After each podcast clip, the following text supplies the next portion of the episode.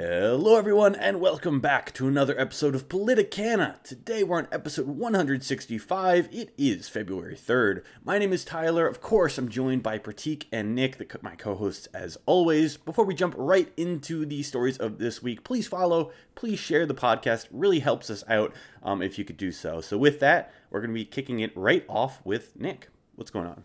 So, the third and most confusing primary welcome to Nevada.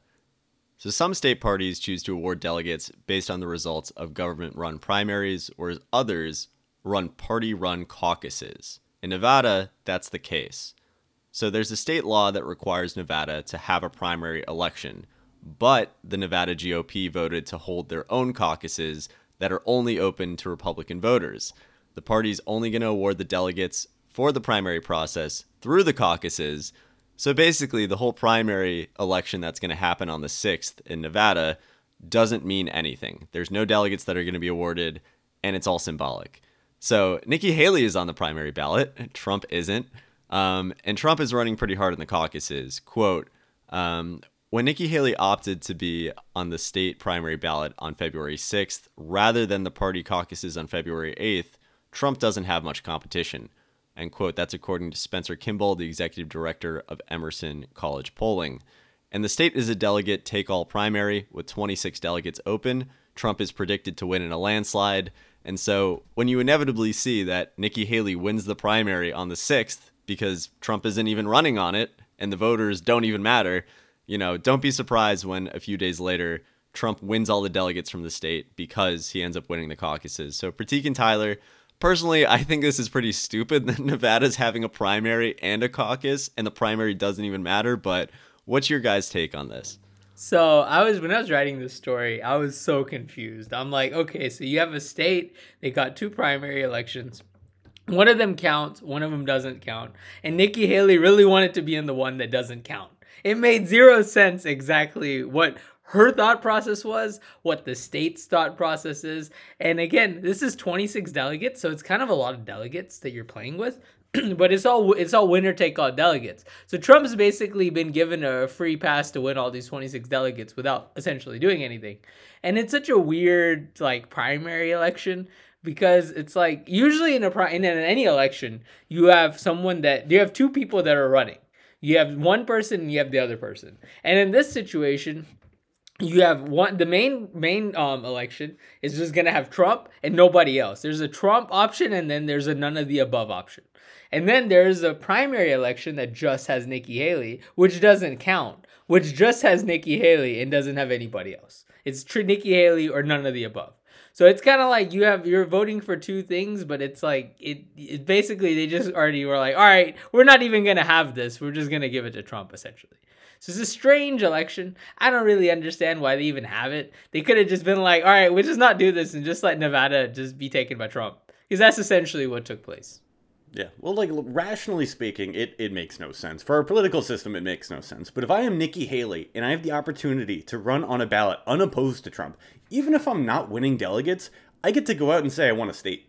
I get to go out and say I won Nevada. So you were talking last week about how maybe potentially she's setting herself up for for the next election cycle. This is an instance where i could actually see that being the case because she would get a win of a state under her belt and that would be you know that would give her a lot of ground going into the next election. But practically speaking it doesn't change anything in this election. It is a joke. The fact that you had you know some confusion when you're writing the article trying to figure out what was going on i mean most people probably will as well. This is a weird circumstance. We shouldn't be doing it but this is america I don't know, man. We're, we're just doing our best over here. Um, so we have to apparently run elections twice without the same people on the on the ballot each time.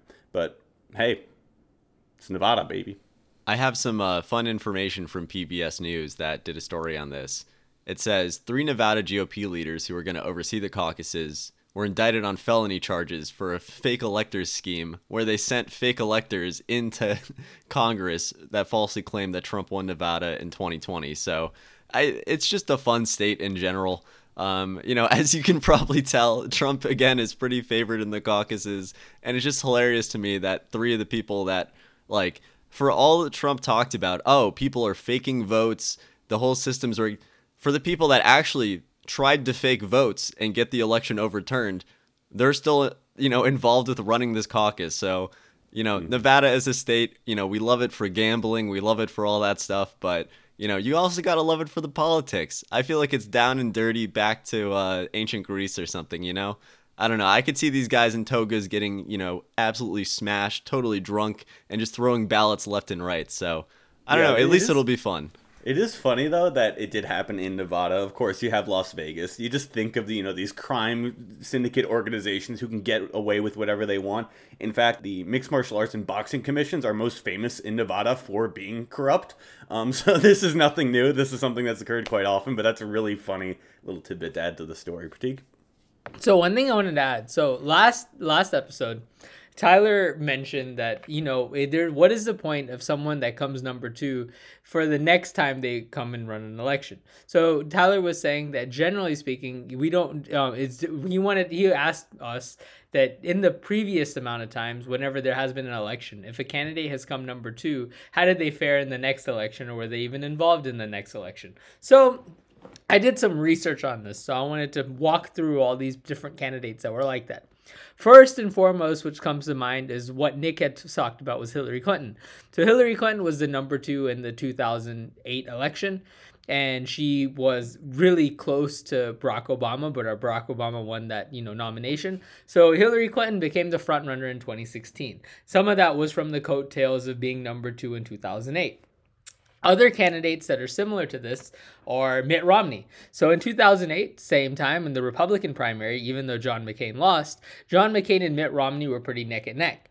And then in 2012, whenever the Republicans had their next primary cycle to defeat Obama in re-election, Mitt Romney was the clear frontrunner. He had some closeness to Newt Gingrich, but Mitt Romney was deemed as the frontrunner going into that election, and he became the nomination of the party.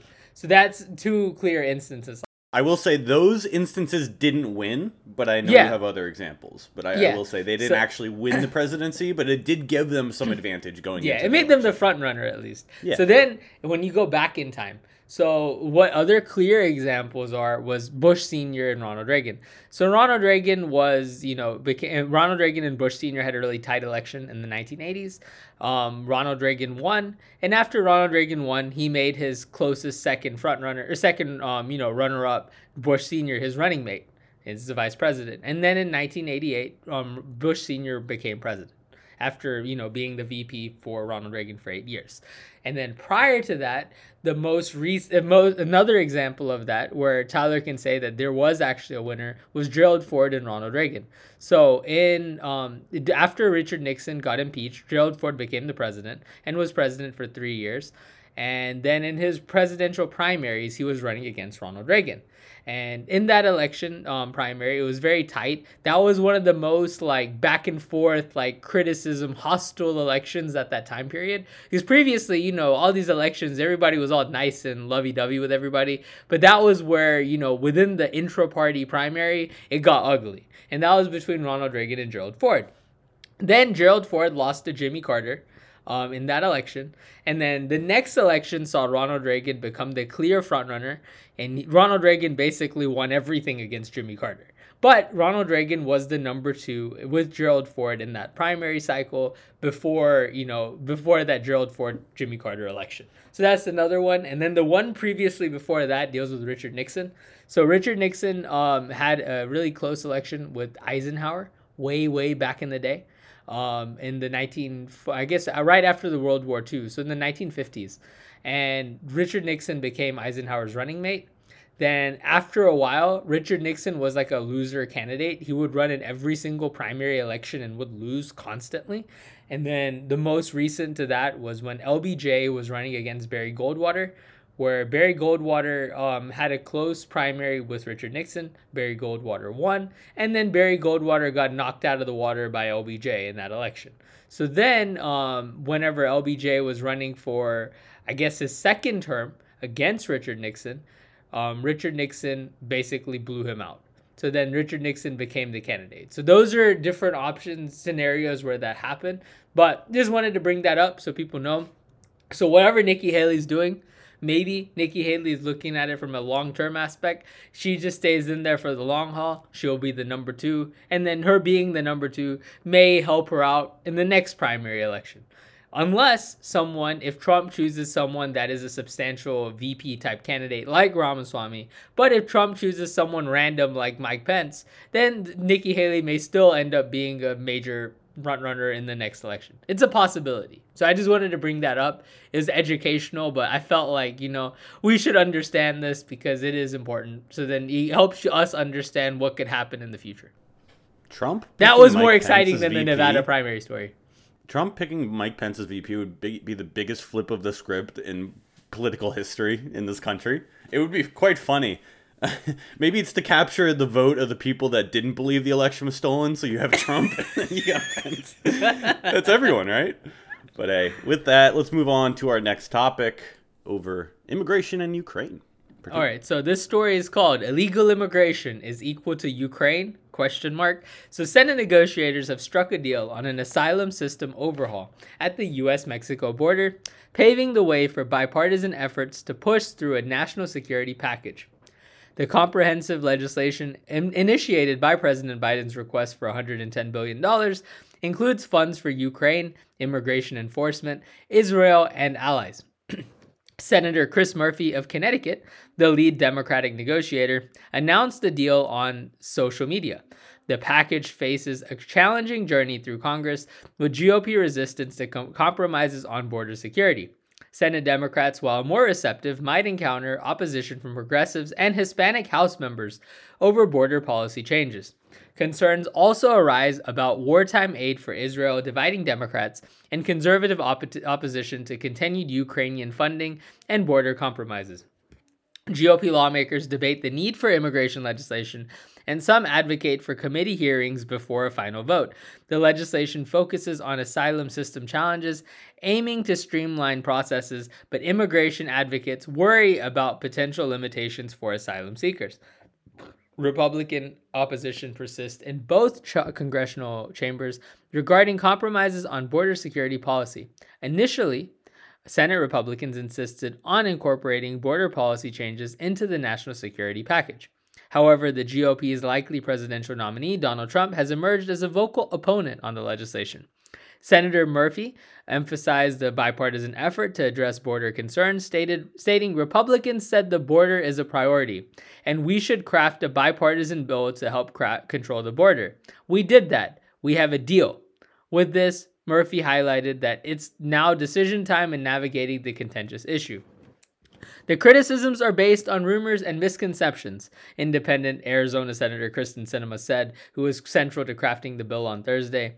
And on the conservative front, objections arise against on funding, uh, ongoing funding for Ukraine and compromises on border enforcement.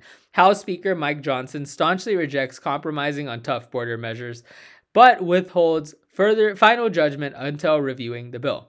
And lastly, Alabama Republican Senator Tommy Tuberville criticized Republican leadership, hinting at potential negative perceptions if no action is taken.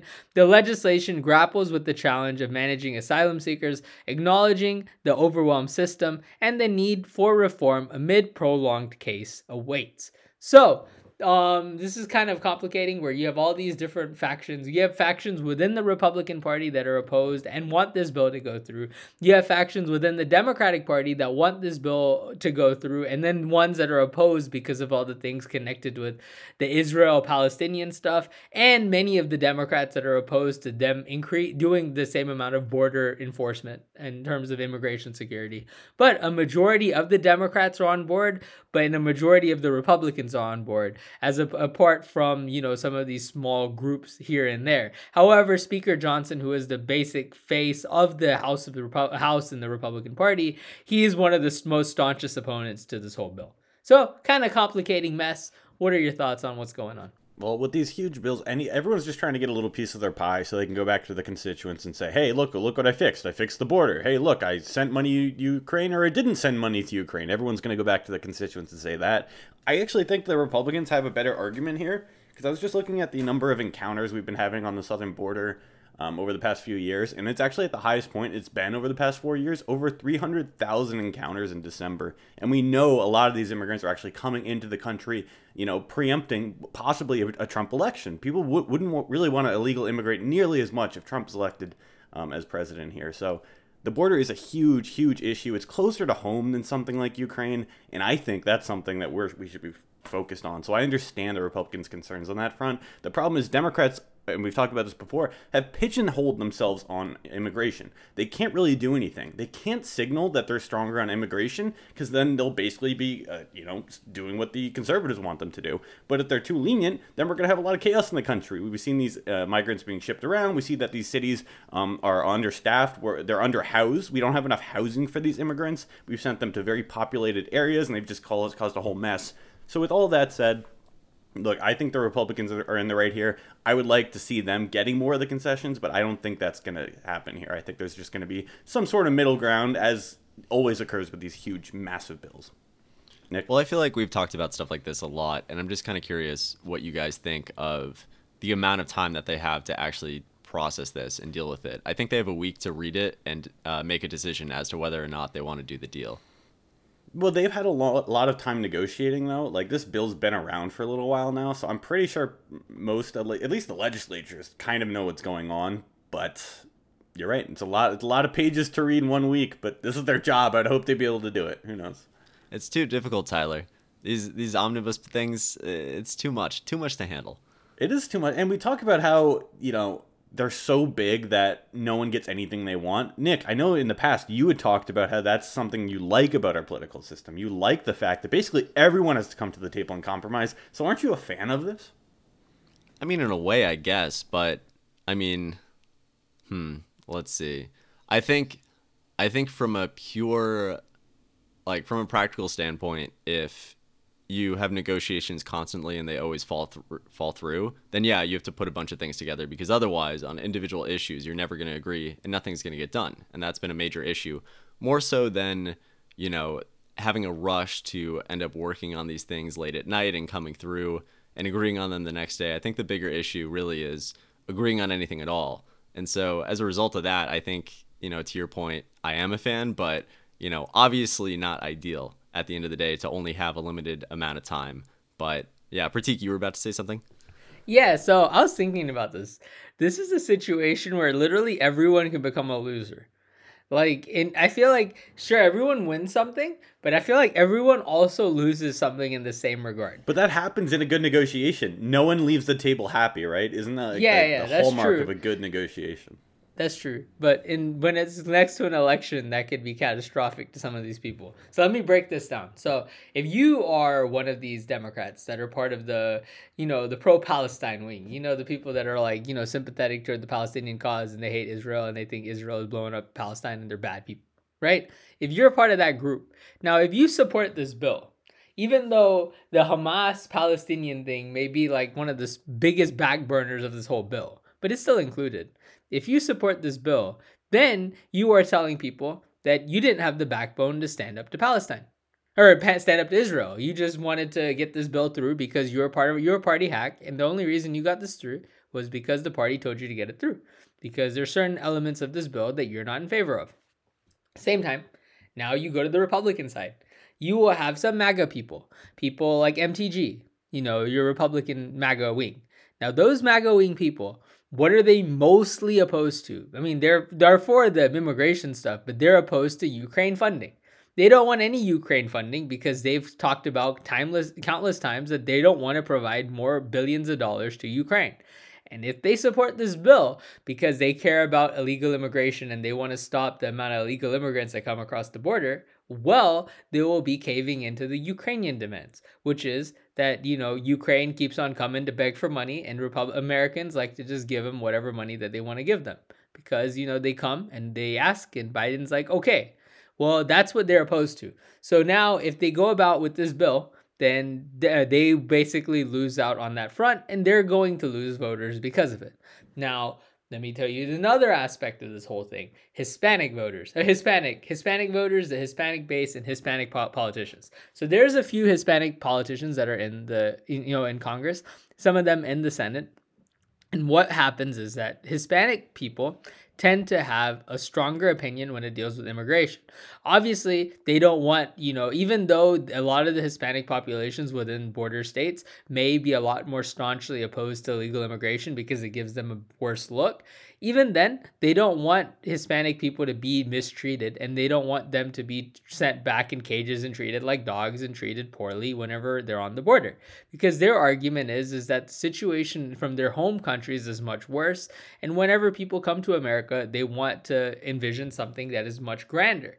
And if people are given, you know, access into the US, Hispanic people will argue, and many immigrants will argue, doesn't even necessarily be Hispanic, that they're going to be contributing to the economic system. They're still going to be paying taxes. And even though they are illegal, they're still going to be contributing to the American economy in much grander ways by com- competing for jobs that nobody else wants to do. And whenever you think of Hispanic people doing certain jobs, some of these jobs are jobs that no one wants to do. And sure, they may be illegal immigrants and they may have some other things that they do and they may have to like forge visas and they do all their own stuff too. But ultimately, they're still contributing to the American economy. So, in that aspect, you're going to lose Hispanic voters. But my point with this whole story, before I get confused in what I'm trying to argue, is that, you know, everyone is losing something here. No one is necessarily having any advantageous gains. Everyone is taking a loss. Democrats are also going to take that loss. When Biden goes up and says that we passed this bill, if Democrats question him on, like, okay, well, you were the ones that wanted to bring peace in the border and you were trying to allow there to be more humanity on the border as opposed to Trump. Well, this is the most insane immigration bill that has ever been passed to date where even Republicans have never passed anything that was this hardcore against illegal immigrants until apart from what this bill is, you know, in terms of the details of this bill. So, how are you any better than Trump? Are you any better than Trump? And if I am on the fence about your immigration policy, am I like, you know, satisfied or pleased by Biden's immigration policy? Thing is, ultimately, if I am a Democrat, and I look at immigration, I'm still going to vote for Biden. And if I'm a Republican and I look at immigration, I'm still going to vote for Trump. But my point is with this bill, nobody wins. So ultimately, it's better for everyone for this bill not to go through. And politically speaking, the more and more of these wedge issues continue to surround the 2024 presidential election, the better it is because all of these people have something to fight about. If this bill passes, no one wins. Everyone loses. And no, if I, anything, I Democrats will lose as many much as Republicans. I think the Republicans probably win more if, if nothing goes through, just because just because Biden's in office. So the Democrats hold power, and for them not to be able to get anything through would signal weakness. But I did want to add a little bit of more context here. So on the Ukraine side, I don't know if you guys have been seeing, but um, Zelensky basically just dismissed his top commander. I don't know if you, if you, guys had seen that, but there had been a rift with him and his top military commander, and there's a shakeup there. So us sending more money, it's kind of an odd time because if their military leader, the guy that's been you know taking action over these past two years to fight off Russia, is going to be ousted and someone else is put there, do we trust that new person as much? These are questions we have to ask. So, with that said, do you guys think that we should be funding Ukraine at the same level we have been, or less so, kind of like what's suggested in this new compromise bill? Well, it actually depends on what you're thinking about. Um, the argument I think could be made that now is the time to do more funding than ever before. And the reason for that being once the winter thaw ends up, you know, going away, that's once you know, uh, once the line ends up moving again, right, is in the springtime. Um, that happened this last year, and then of course things end up at a standstill. But I just think that if you were going to do any time, the springtime is sort of when to do it. Otherwise, like for example, like in the middle of winter, like nothing's happening, so there's no point in like sending any money for anything. Um, but if you're coming up on spring, coming up on summer, when things actually will happen, then it makes a lot of sense to sort of double down. And if this is seen as like the last real year for anything to change in a major way, then I feel like this is the time for funding. If you don't agree with that, though, if you think, oh, things are just going to be frozen, nothing's going to move, and this issue is just going to stay where it is for the next, I don't know, like 10 years, nothing's going to happen, then of course do nothing. But if you think that, you know, this is kind of like the last chance at a hurrah, then you should end up sending some money over because, you know, for all intents and purposes, like once things flip, um, to, you know, your point and Prateek's point, um, yeah, nothing nothing new is going to happen, right? Once the administration changes, you know, all this stuff is kind of a moot point, and you've lost any momentum to start to have um, any of these appropriations actually go through and sent over. So you know, now I, I bet the conversation within you know within uh, the generals and whatever are having right now is they're looking at the military intelligence and going, how long can Russia actually continue with this war, and can we outfund them? And if we can't outfund them, how long will it take for us to kind of like ameliorate the situation altogether? Do we just pour money for the next ten years, twenty years, fifty years? Like I, I'm just curious if there's any kind of plan there because if we saw that Russia, for instance, could only last two more years, it absolutely makes sense to keep funding Ukraine because we will be able to outfund them and eventually russia one of our biggest you know enemies will be much much weaker for that so i completely get that but without that intelligence it's really hard for me to come to an agreement here i'm hoping you know legislators and stuff are being briefed on all this information but i, I don't know sure you would hope but at the same time a lot of those same people don't even care regardless of whatever that would say, the people who would vote against this would say, look, we shouldn't even be in there in the first place. We shouldn't be doing anything. We shouldn't be involved. Stay home. Don't spend any money and that's it. They they wouldn't really so care deep. about winning or losing. We're hundred, and I know the sunk cost fallacy or whatever. We're so deep. We're hundreds of billions of dollars into this thing where it's it's it's it's hard to just, just to cut it off cold turkey. I think, even though I'm more supportive of that position, to just say tomorrow it's it's all over, game over, we're gonna stop, is a little hard to you know justify, in my opinion. What I what I would say is in politics what happens is people tend to forget about how things and decisions were made whenever they were in office. Literally, like That's true. as soon as the day they come in. And the reason I bring that up is like in the past, like way, way back, if you go back into Obama Trump days, when Obama was in office, do some of the things that were going on dealt with Syria. Syria and Ukraine, I feel like have a lot of parallels in its own right. So whenever Syria, um, the Syrian situation was going on, where you had Assad side, you have the Syrian National Front, you had ISIS, you had Al Qaeda, you had Hamas, you had Hezbollah, you had some other Syrian rebels within there. Yeah, there's a lot of complications dealing with how many players were involved.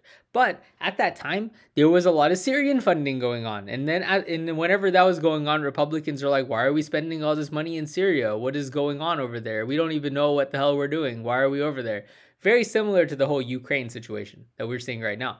But then, as soon as Trump gets on board and becomes president, they engage in this attack um, on April 4th, 2017, called the Shayrat missile strike, where they basically chemic they basically bomb all these like chemical like you know like what do you call it? It's like chemical missile storage areas where they had all these chemical uh, chemical weapons that were stored in these specific mm. you know storage units. Republican uh, uh, Donald Trump um and like France and Britain all like you know combined collectively and bomb all these places. And then the same Democrats they were all about we need to care about this Syrian crisis and we need to help all these Syrians and all this stuff. We're criticizing Trump for engaging in these attacks, arguing why are we involved in foreign territories when we have all these other problems going on in our own country country? Why are we spending a bunch of money over there? And why are we engaging in mass strikes that could engage that could potentially engage us in another foreign conflict? Irony is, wasn't that long. Literally, 2017 is when Trump got elected. 2016 is when all the Syrian stuff was going on. My point is, is that whenever this stuff flips, whenever Republicans take charge again, if, if Donald Trump ends up becoming president, Democrats are going to be the same ones criticizing everything that Donald Trump is doing in Ukraine. Whatever Donald Trump does, if Donald Trump provides them with more Ukrainian funding, they're going to argue, why are we so inefficient on how much Ukrainian funding we're providing? They're going to be arguing, why are we spending so much money in Ukraine when, because whatever Biden did, we got so far, why didn't we end up closing this thing off and why is the war still going on?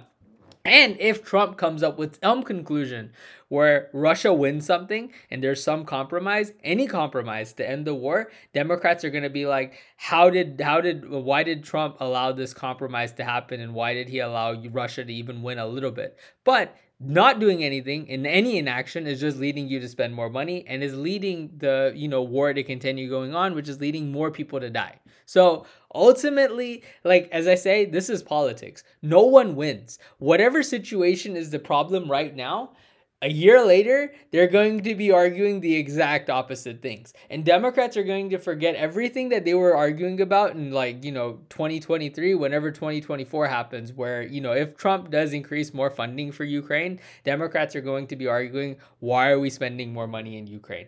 Because we've already spent so much. So I just bring that up like you like you said, this is politics, but but it's it's inefficient politics. To, to say my position will always be contra the opposite, the opposing person's position is just a terrible idea. And we're kind of seeing that play out with the Democrats, for instance, on the immigration front. But as we were just talking about, you know, Syria um, and, and even Iraq, our next story, and we're back at war in Iraq and Syria. So, following the drone strike in Jordan that claimed three U.S. troops, the U.S. military launched an air assault on si- uh, sites in Iraq and Syria tied to Iranian backed militias and the Iranian Revolutionary Guard. The airstrikes used more than 125 precision munitions and struck more than 85 targets at 4 p.m. Eastern on Friday, according to U.S. Central Command. These strikes were directed at the uh, Iranian proxy command centers, intelligence facilities, and storage sites. The strikes avoided direct uh, hits on Iran or senior leaders of the Revolutionary Guard within its borders and did its best to avoid civilian casualties.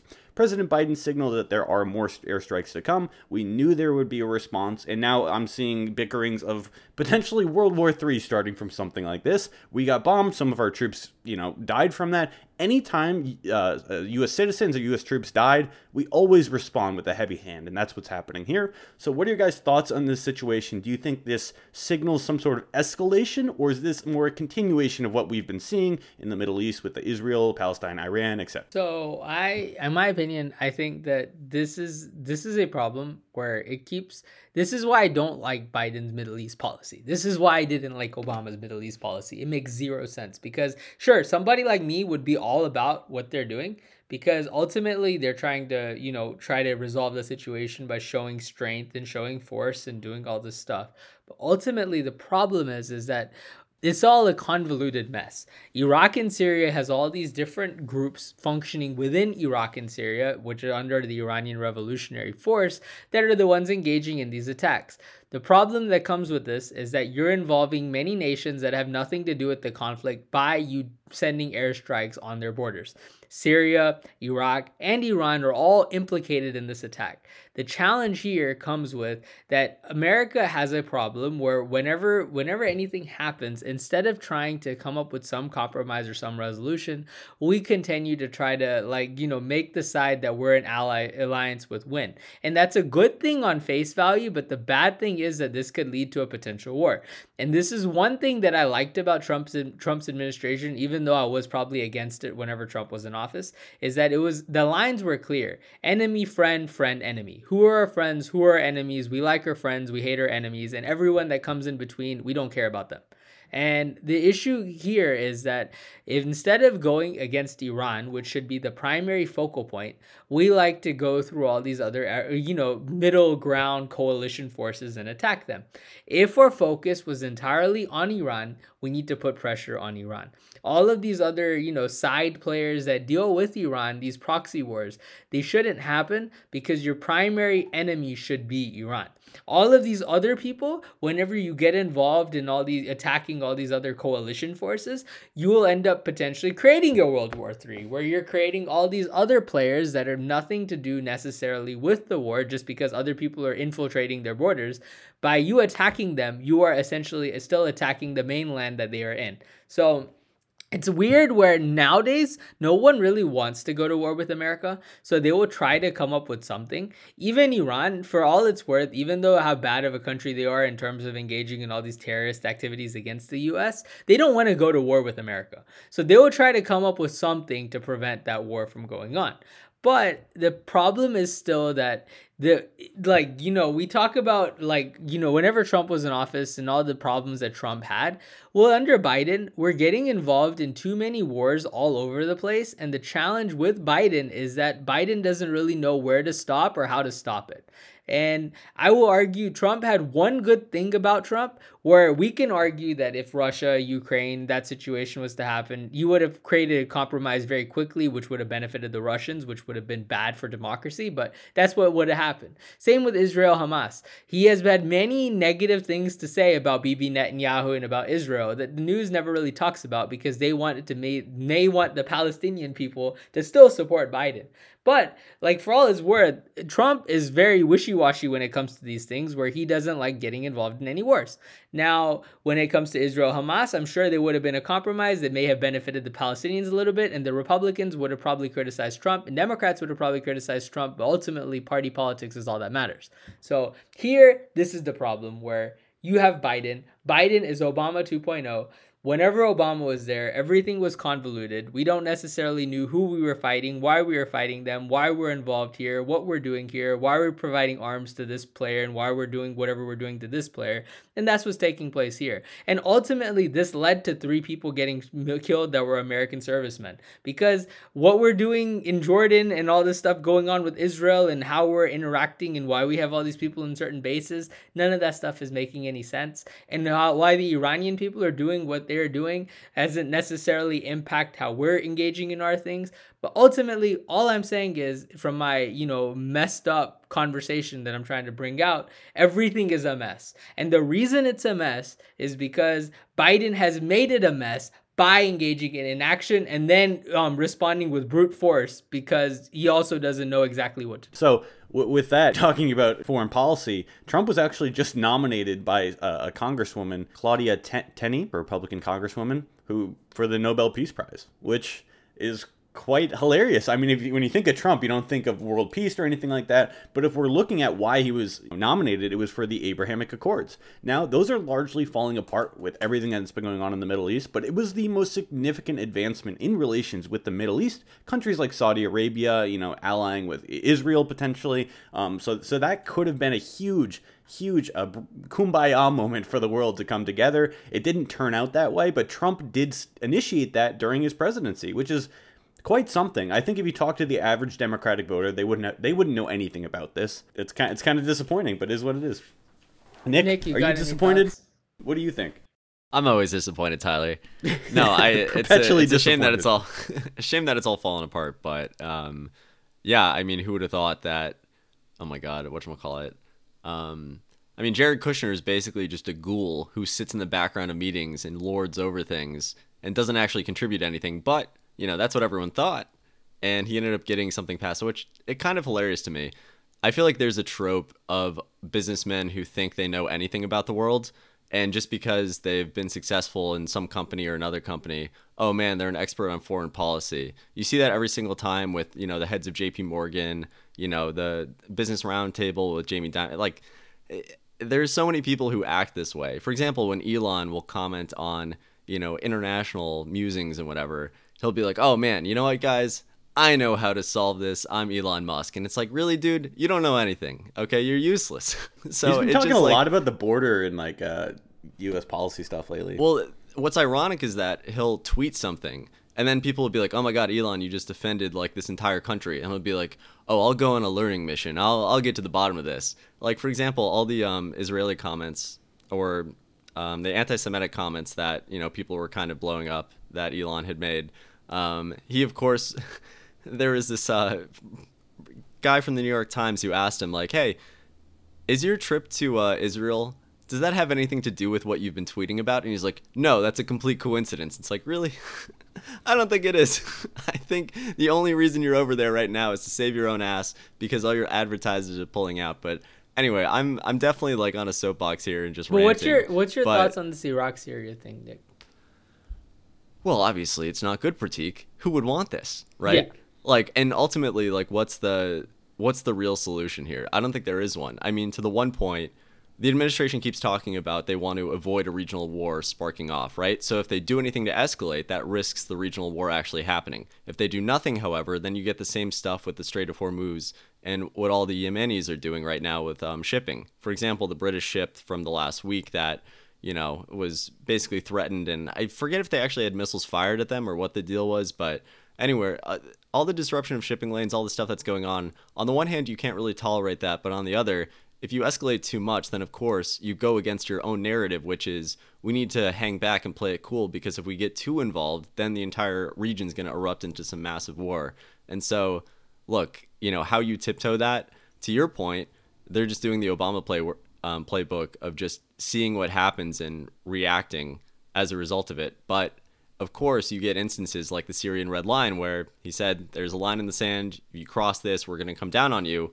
They crossed it and nothing happened. So you have to sort of balance, you know, having actual principles and actually staying true to what you say versus using that same rhetoric to de escalate things and not have them blow up. Um, so, look, I mean, uh, what do you think ultimately should happen here? Because I don't think there's any like clear win to occur here. And I think for all this stuff about Iran, like, okay, we keep having sanctions against them. Is that really to do anything for all this stuff? It one thing that I I understand that they have a lot of influence over a lot of these breakaway groups in the region and a lot of funding, but at the same time it sort of ignores any agency of these country specific groups. It's sort of like if Al Shabaab in Somalia was to do something next week, then it's like, oh man, well, this is part of the broader Islamic Brotherhood and Islamic State, and therefore, you know, we have to go, you know, back to the head of the organization. And it's like, no, sometimes these country specific groups actually have their own agency, they can make their own choices, and that's what we're seeing. For example, all the Palestinian stuff, sure, there's the Iranian, you know, money that's flowing into it, but at the end of the day, like they're autonomous. They have their own agency. They're doing their own thing. It's not like Iran says jump and they say how high.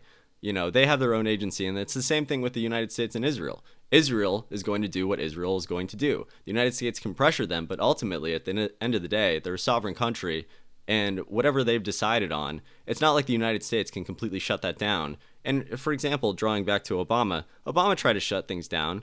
Um, and of course, the Israelis were like, get out of here. And they snubbed him. And the same thing with other US presidents. They've been snubbed in the past. And so, look, overall, this whole thing is a big mess. And in a way, it takes me back to, um, you know, when we were kids and when we were growing up, like what were the big issues of the day? It's like, oh man, the Middle East, you know, back on the menu. I feel like every decade, you know, it always comes back. But ultimately, I don't know, I feel like people are so sick of it and it's not really going to end up being a huge, huge thing. Will this impact the election, in your opinion? No. I really don't think so. I think if Biden gets embarrassed by it, obviously that'll be a bad thing. But for example, like Afghanistan, when we pulled out of there, there was like a week where Republicans were like, this is the worst president in US history. This is an embarrassment. America is weak. This is a tragedy. And then a week later, everyone forgot about it. No one cares. It's not going to impact the election. So, you know, if this still is going on a year from now, then yes, it will impact the election. But you know what? It's probably not going to. The Israeli Palestinian stuff, that likely will have some sort of talking point. That likely will impact yeah. the election because it's not stopping anytime soon. Whereas all these breakaway things in Yemen, Syria, Iraq, whatever, that sort of flavor of the month, people are going to forget about it. And ultimately, I really don't think it matters politically, even if it does matter, you know, geostrategically. I think at this point, as Americans, legislatures, citizens, we're kind of just so numb to what's gone on in the Middle East that, you know, any increase in violence, we're kind of like, ah, of course. Of course, Syria. Of course, Iraq. Of, of course, of course, there's going to be stuff going on. And so I heard Ben Shapiro recently talking, and he he basically said the reason Americans don't fare well in the Middle East is because they don't understand the mentality and culture and governance of the Middle East and how they basically uh, they'll see your lack of force put on them as weakness. So if you're not coming out and retaliating heavily, it'll be seen as weak. And some evidence of that in this case happened where um, I forgot which government, I think it was the Iraqi government, came out and said, while they retaliated, we're of course going to have to retaliate, but we want to de escalate the situation. They're, they're saying that because they know they don't stand a chance, and anytime they poke the bear, they get bit and they don't like that. And that seems to be the most effective policy in the Middle East. And I hate to say that because that shouldn't be the case. We shouldn't have to use force um, every single time one of these things happen, but we have to, or else we'll be seen as weak. And and the only if, if you give them an inch, they'll take a, a mile kind of situation. Well, that's the classic neocon mentality, and that's no, I get that. I'm just curious. Like, what do you? She, what do you granted, she's not a neocon, right? But that is what she said essentially, which is the culture of the region being the sort of machismo culture of if you hit me, well, I'm going to hit you ten times harder. So this is the I Israeli talking point right now. It really is. But do you guys think that that's justified? Do you think it's true, or is that just a talking point to justify force? Because I could see it either way. I, I'm gonna bring up something. I was thinking about this. We think about. I'm gonna go back to immigration, and I'm gonna combine that and relate that to foreign oh, policy. Oh baby. So with Trump, you know, we talked about this before where Nick was discussing where with Trump, there's always this talking point that, oh, Trump's coming in, Trump's going to become president. That means that illegal immigrants have like, you know, a small window of time before things get ugly for illegal immigrants. So right now, you're going to see a massive influx of illegal immigrants until Trump comes back.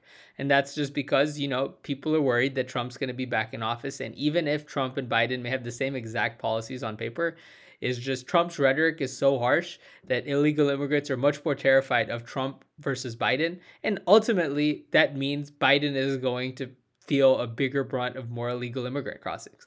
Same thing can be applied to the Middle East. If Trump is there, ultimately, more players are scared of what's going to happen. Someone like Saudi Arabia is even going to think twice or three times before they engage in any action because Trump is there. And Trump's a wild card. Trump can do anything. Trump people are scared of Trump. When Trump is there, nobody has any idea what's going to happen.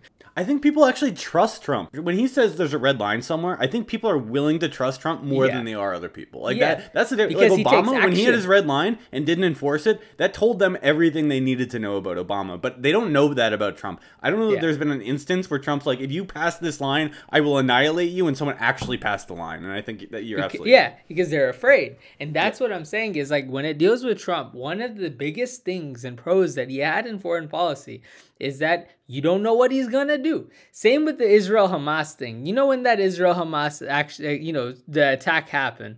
If most people that are Republicans would assume that Donald Trump was probably in favor of Israel and said positive things about Israel and said that, you know, we're going to be in support of Bibi Netanyahu. As opposed to that, what Trump said is that Bibi Netanyahu did a terrible job at defending his borders and he needs to do a better job. And ultimately, all of this happened because of the incompetence of Bibi Netanyahu. Think about how you would have thought about it. As a Republican, you would automatically assume, oh, Trump, Trump's Republican. Trump's going to be on Israel's side. He's going to say that we're going to support Israel. Trump's a wild card. Same thing applies to the Middle East in general. When Trump was there, Uh, America became better, not allies, but had a better relationship with Russia, which solved the entire entire Syrian situation on its own. America didn't do anything in Syria under Trump. They did they did one or two attacks. That one attack that I referenced, and after that, you never heard about anything dealing with Syria under Trump's administration, which was like the primary talking point under Obama's administration. Same thing could be said about Iraq. Under Obama, it was a lot of cleaning up of everything going on in Iraq. What's going on in Iraq? Iraq has his prime minister that was placed there. Oh, that prime minister has been removed. They have all this like misconfusion. They got all these different terrorist groups that are infiltrating Iraq. And then you have, you know, the Iranians basically creating a proxy in Iraq. Trump came in. We never talked about Iraq anymore. Iraq was a mute point. We don't even know what happened in Iraq, to be honest. Like, if you were to ask me today, who is the government of Iraq? I have zero clue. Like, that's what happened because Trump was there. And if uh, Obama was there, these were all issues. Same with things going on with Egypt. Egypt, same thing. We don't know what happened exactly. Egypt had the Brotherhood take over, and that's it. Like all of these scenarios under Trump were so much like they, people were scared. People were afraid of engaging in any action that was opposed to the United States to the point that they never even talked about doing anything against the United States because we were worried that Trump is going to react in a crazy way and that's going to uh, you know Actually, impact them. I don't. I don't think it's the crazy way that I. I literally think it's they trust him.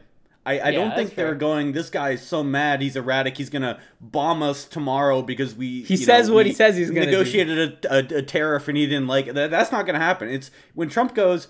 All right, guys. If you attack them, I'm going to blow your entire country up. They go, oh, he, he might actually do that. So it's it's not it's not that he's crazy. It's that he believes them. And what's the signal of a strong leader in a way? It's like people believe when you're going to take action when you say you are. When Biden or Obama says they're going to take action and they don't, they're seen as weak leaders. That's just Yeah. a, that that to me that's just a fact of the matter. And I think this is Trump's biggest, strongest points coming into this election is immigration and foreign policy. If I was Trump, I would hammer hard on this Ukraine thing because look, ultimately, it's been Biden. How many years since the Ukraine war started? Like two years. The dude lost in Afghanistan going in in like the first week. Then you had the whole Ukrainian crisis. Now you have all these wars going on all over the Middle East that make zero sense. We don't even know where we stand uh, necessarily. And then you had Israel get attacked under Biden's watch. All of these things should be talking points for Trump. How Trump goes about it, I honestly am not sure. And I honestly think that I would rather have a Nikki Haley presidency over a Trump presidency dealing with foreign policy because she probably understands these situations much better. But ultimately, Trump is a much scarier figure to have in office than Nikki Haley. And being scary is much better than being a whip. And I think that's the issue when it deals with foreign policy in the United States. Look, when you're yeah, when you're a president, people need to trust that you're going to take action when you say you're going to take action. And I think people do trust that about Trump. And as the world gets more chaotic, in a way, I think it helps Trump because people want that strongman leader. That's a tendency when things get get more erratic. People want more stability. They bring in more of a strong leader, and I think that's what Trump rep- represents. All right, so moving on from the Middle East, we're going back to the U.S. and U.S. politics. We have Newsom will go to the ends of the earth for Biden.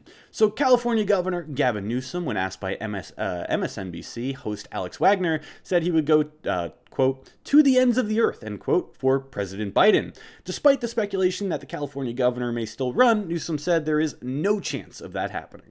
He then questioned why someone would want him to run at the same time as Biden. I mean, he's a young, sprightly Biden, of course, um, who he said has a, quote, record of accomplishments and is a man of character, a man of decency. In the same interview, Newsom took a swing at former President Trump, saying that he's damaged goods and more unhinged than ever. And it's not that I disagree with him. It's just that he's trying to get some brownie points here. But, anyways, Newsom continued by saying that Biden has a border plan, but Republicans in Congress are failing to act due to the upcoming presidential election. To that, I would say the Democrats, their entire immigration plan was to do the opposite of Trump. So, if you're going to fix it at the last minute, it's probably not going to work. But I know I had my own comments there. What are you guys' thoughts on Gavin Newsom, who will go to the ends of the earth for Biden and will absolutely not run for president? I think Gavin Newsom wants to replace Kamala Harris as the vice president. I don't know. I think I think Gavin Newsom is a very interesting character. Where if you if you you know he's like the only like Democrat governor I think of that went on Fox News on Sean Hannity's show, and Sean Hannity was praising Gavin Newsom, saying that Gavin Newsom should run for president again instead of Biden. Like it's so weird that Republicans are really trying to hype up Gavin Newsom. Gavin Newsom on the flip side is like the most wishy wishy candidate if he was to run because he keeps saying that he wants to run but doesn't want to run and all this stuff. And then even Biden called him out for it whenever Biden if Biden has some good points every now and then. And he basically was like, you know, some people have the guts to run again, you know, to say that they're going to run for president. One of them is that Glenn Phillips guy and the other one is the one that's the governor of California. Whenever he was in California in the guy's home home turf, which I think, you know, props to Biden for doing what Biden does. But I will say, when it deals with Gavin Newsom, Gavin Newsom is a weird guy where he wants to make sure that he wins all of Biden's votes if Biden loses in the next election. That's ultimately his goal. And Gavin Newsom will run for president in 2028 if Biden loses in 2024. And he'll probably end up running against Kamala Harris for that position. Why all that stuff is interesting is that, you know, nothing Gavin Newsom has really done. You can't really think of many accomplishments that Gavin Newsom has, but ultimately he's the most popular governor probably after after Ron DeSantis in the country. And when I say popular, I mean that everyone in the country knows who he is. So I think Gavin Newsom is trying to do what he can to gain bounty brownie points, and I think ultimately because of all this conversation that he was trying to run a shadow campaign against Biden, he has to try to walk back on the tracks because he wants to make sure that he has Biden on his side whenever he runs again for reelection and needs Biden's endorsement.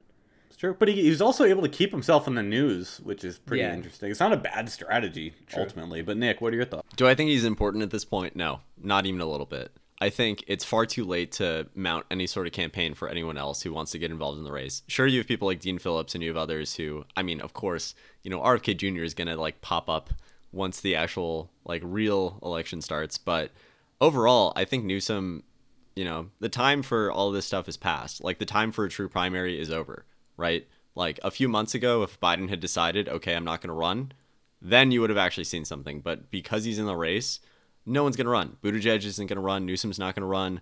All these people aren't going to run. And as a result, you know, sure, it's nice that he's in the limelight a few times. And it's really just stumping for Biden, right? All these people have to come out of the woodworks and say positive things because ultimately, you know, trying to get people to vote this time around is going to be very different, right? There's a different set of priorities, different sort of, you know, I think it's nice. It's a nice story when you get to vote for the outsider where you really hate the person who's the president. In that case, it was Trump, right? If you really hated Donald Trump, it was like, okay, Joe Biden, you know, obviously we got to vote for him. Even if you didn't really like him, you're still going to vote for him because you just hated Trump so much. This time around, like, how are you really getting amped to vote? Maybe on the one hand, you think the court cases are going to go through, and, you know, if, if that happens, all bets are off. But ultimately, I think if Biden wasn't running, yeah, Newsom would probably run the same way that DeSantis is running. But Biden is running. He is the only legitimate candidate at this point, and it's too late in the primary process for them to pick anyone else. So, it kind of sad in a way that we're having a repeat of the last time around here. I mean, we've, we've talked about this plenty of times before, right? No one's excited about this one. Like, maybe there's like a couple MAGA people who, like, for the first time are like, oh my God, this is going to be an incredible election. I can't wait for this. You know, let's go, Brandon, whatever they come up with, right? Maybe they're going to have fun. But apart from that, no one else is excited about this. No one else wants this to happen. So, just in general, like, uh, my answer is it's too late. He doesn't matter. Whatever he does say is going to have to tr- is just to try to help Joe Biden win because let's face it, he needs all the help he can get at this point. He doesn't sound great. And that's what I by the way, what I really don't like about Sean Hannity and the fact that like he was like, "Oh, Newsom would be great." People like Sean Hannity are just absolute political scum in the sense that they're total total partisan hacks and not a single thing they say is truthful when it comes to their own party. He loved they will, too, They by will the way. always, of course he did. they will always say, "Oh, my guy is the best guy on the planet." And when your guy messes up, I think what I really value is someone who will say, "Oh man, my side messed up, and this was actually really bad." I know a lot of the times you can't really say that, but if you're an independent political commentator, you should at least have the balls to say, "Wow, this wasn't a great look. This wasn't a good thing to happen. And meanwhile, Sean Hannity will be like, oh yeah, Trump is the second coming of Jesus Christ. Everything the man touches turns to gold, and he's just, you know, God on earth, basically. He's incredible. Everyone should vote for him because he's the best person to ever exist. And stuff like that, it's like, I, I don't know, man. It, it just rubs me the wrong way. Let me reverse track on Sean Hannity. So I remember back in 2016, I used to listen to Sean Hannity a lot. So Sean Hannity, in my opinion, is probably the most reputable Republican commentator probably of all time. People give him all this other stuff, but after after what is his name, Rush Limbaugh passed away, I'd argue that Sean Hannity has a you know pedestal that none of the other all the other Republican analysts or Democrat probably right. analysts Yeah, well, want Glenn to reach doesn't Sean Hannity's level. Touch Sean Hannity. So I think when it deals with Sean Hannity, Sean Hannity is also a flip flopper, and I'll remind people of what happened in the past. So in 2015, he was the biggest Ted Cruz fan. Like I don't think that Sean always Hannity picks the worst was ones. Sean Hannity was a huge Newt Gingrich fan. Didn't like Mitt Romney in 2012. Typical. He was a huge Ted Cruz fan. Wasn't didn't really say much about Trump, but he really really loved Ted Cruz. Then whenever the election came around and when Ted Cruz started to lose, Ted Cruz's people turned on, on Sean Hannity, saying that Sean Hannity is like a big Trump guy and this is why it's going to happen.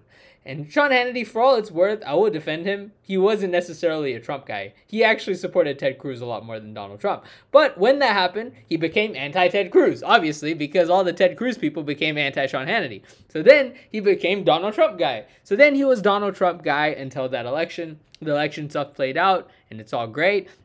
Now I would argue Sean Hannity is still kind of a flip flopper a little bit, where he he has that thought process where someone like me could appreciate, which is if you ran somebody and he became president and lost in re-election, the guy is a loser, and you need to make sure that you can make sure you can win again. So if Donald Trump can't win again, maybe we should look at other ways and other people that could potentially beat Joe Biden because Joe Biden lost to Donald Trump, or beat John, Donald Trump before. Then obviously polls happen. Everything is in Donald Trump's favor. So now Don, Don Sean Hannity is back to where he began, where he's like, you got to support Donald Trump, yada yada yada. I think uh, ultimately, I think that's important dealing with Sean Hannity. Where Sean Hannity does have other people that will come on his show.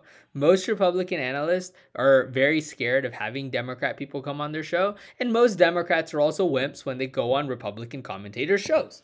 I think this is the one thing that I respect a lot about Vivek Ramaswamy. That Vivek Ramaswamy did literally went on all these people's talk shows. He still does. He went to the literally- yeah. Breakfast Club last week, which is like one of the most left wing shows. It was actually Yeah. an interesting conversation too. I'd And I think it when it deals with Trump, I think in the beginning, Trump was like that. I think Trump is the reason why CNN matters really. So like whenever whenever Trump was running, he first declared that he was going to run as president on CNN. He didn't declare on Fox News. He declared on CNN. CNN got so much news coverage because of Donald Trump. People started to watch CNN because of Donald Trump. And then they were very anti Donald Trump, which gave them more credibility because Donald Trump started his stuff on CNN.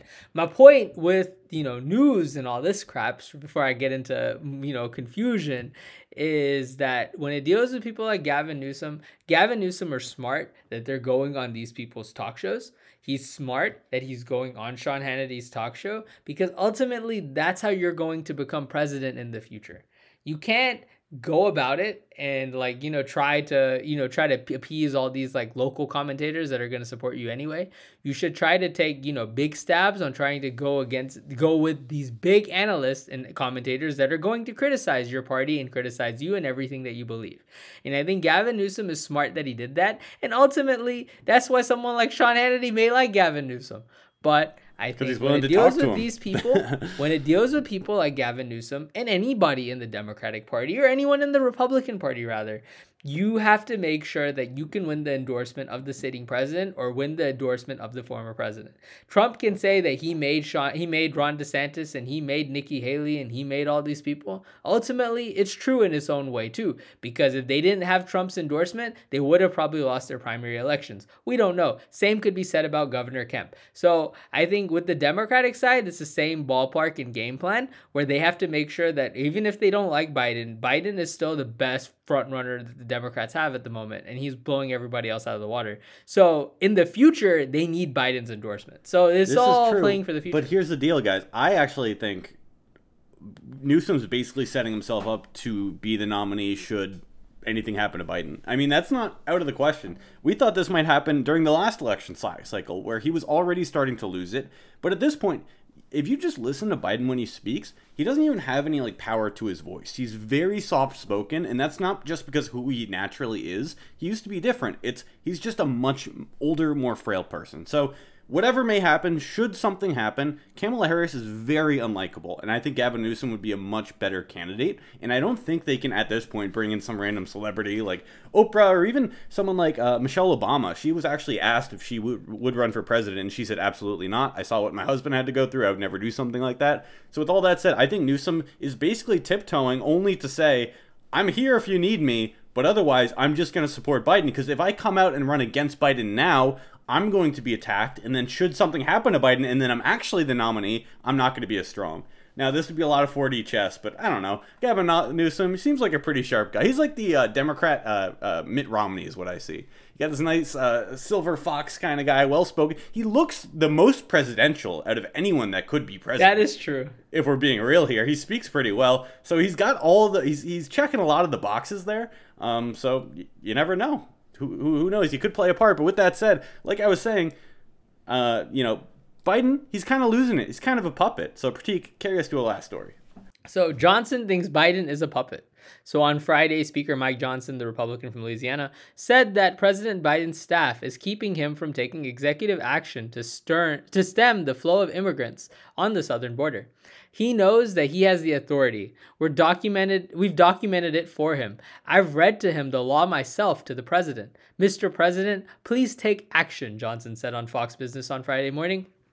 Johnson has been consistently urging Biden for weeks now, pushing for executive action on border and migration policies. He specifically advocated for the reinstatement of the Trump era Remain in Mexico policy and the continuation of wall construction along the U.S. Mexican border.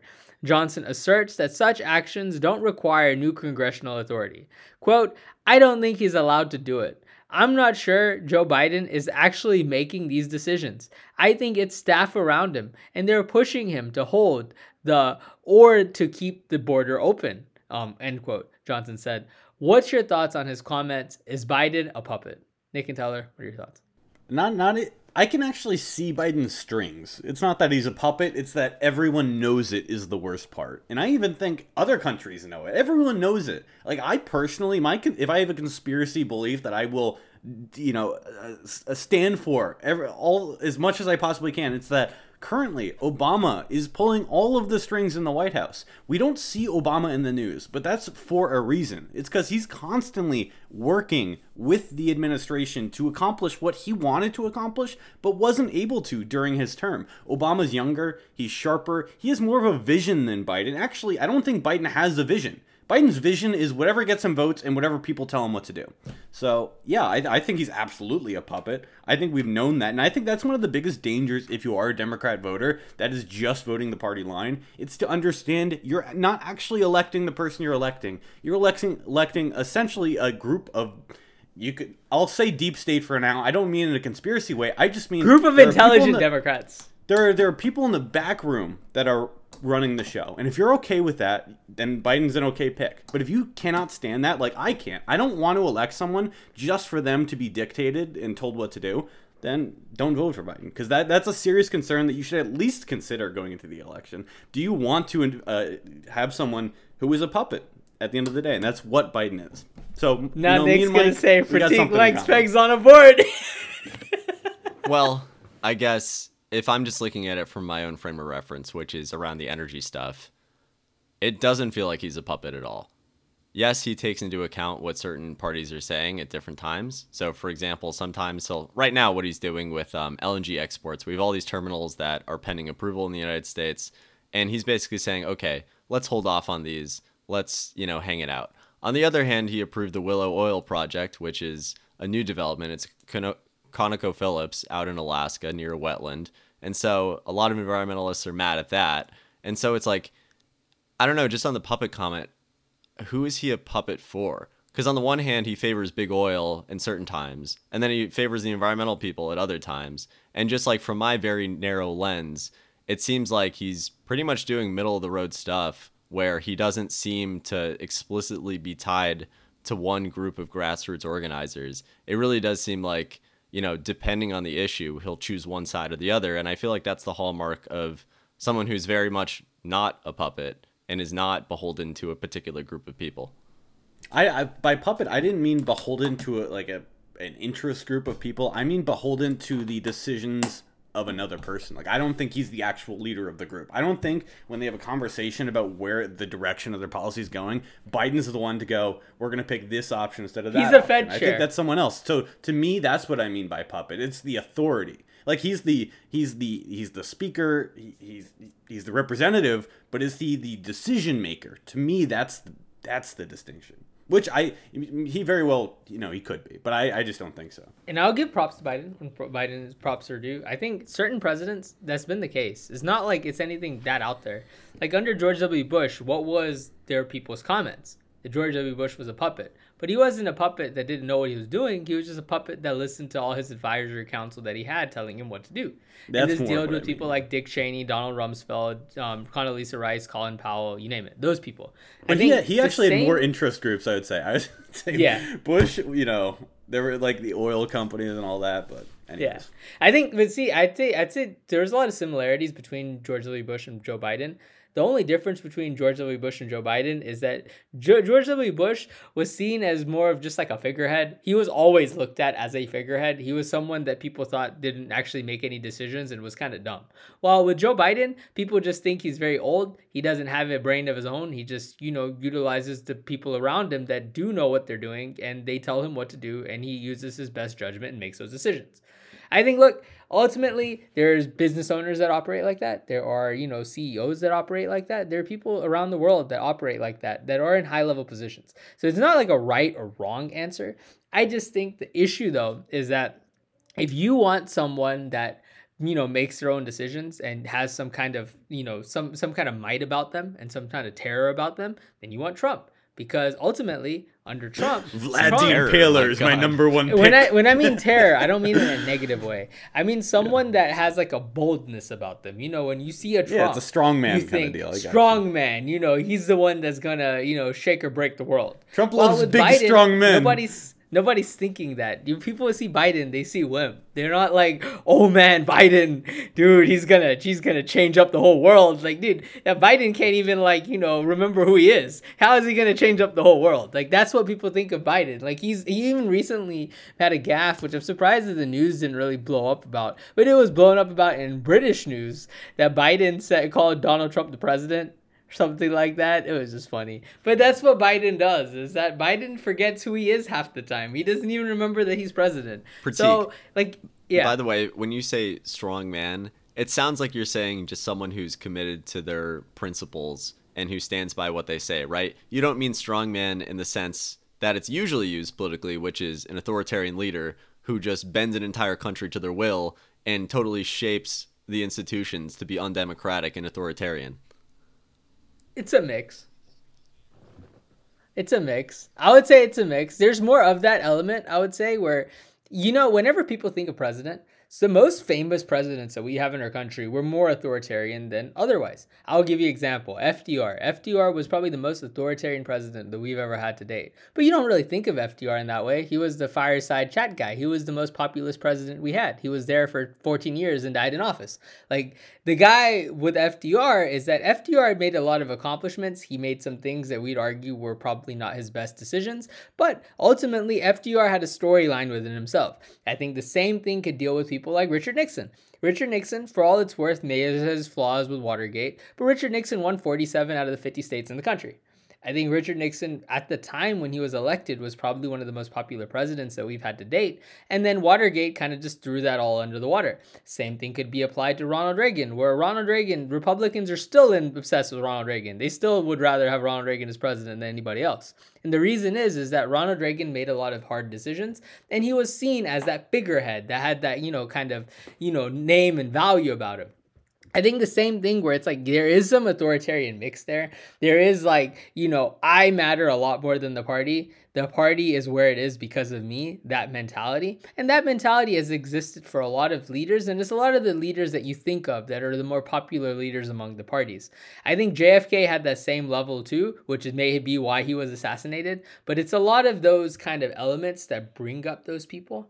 And I think maybe what Nick is saying that has some elements to what Donald Trump says, but it's just, you know, I don't think he's dictator, but I think that you have to have some authoritarian presence. And I think that Donald Trump has that, but Joe Biden doesn't. And I think George W. Bush was the same way.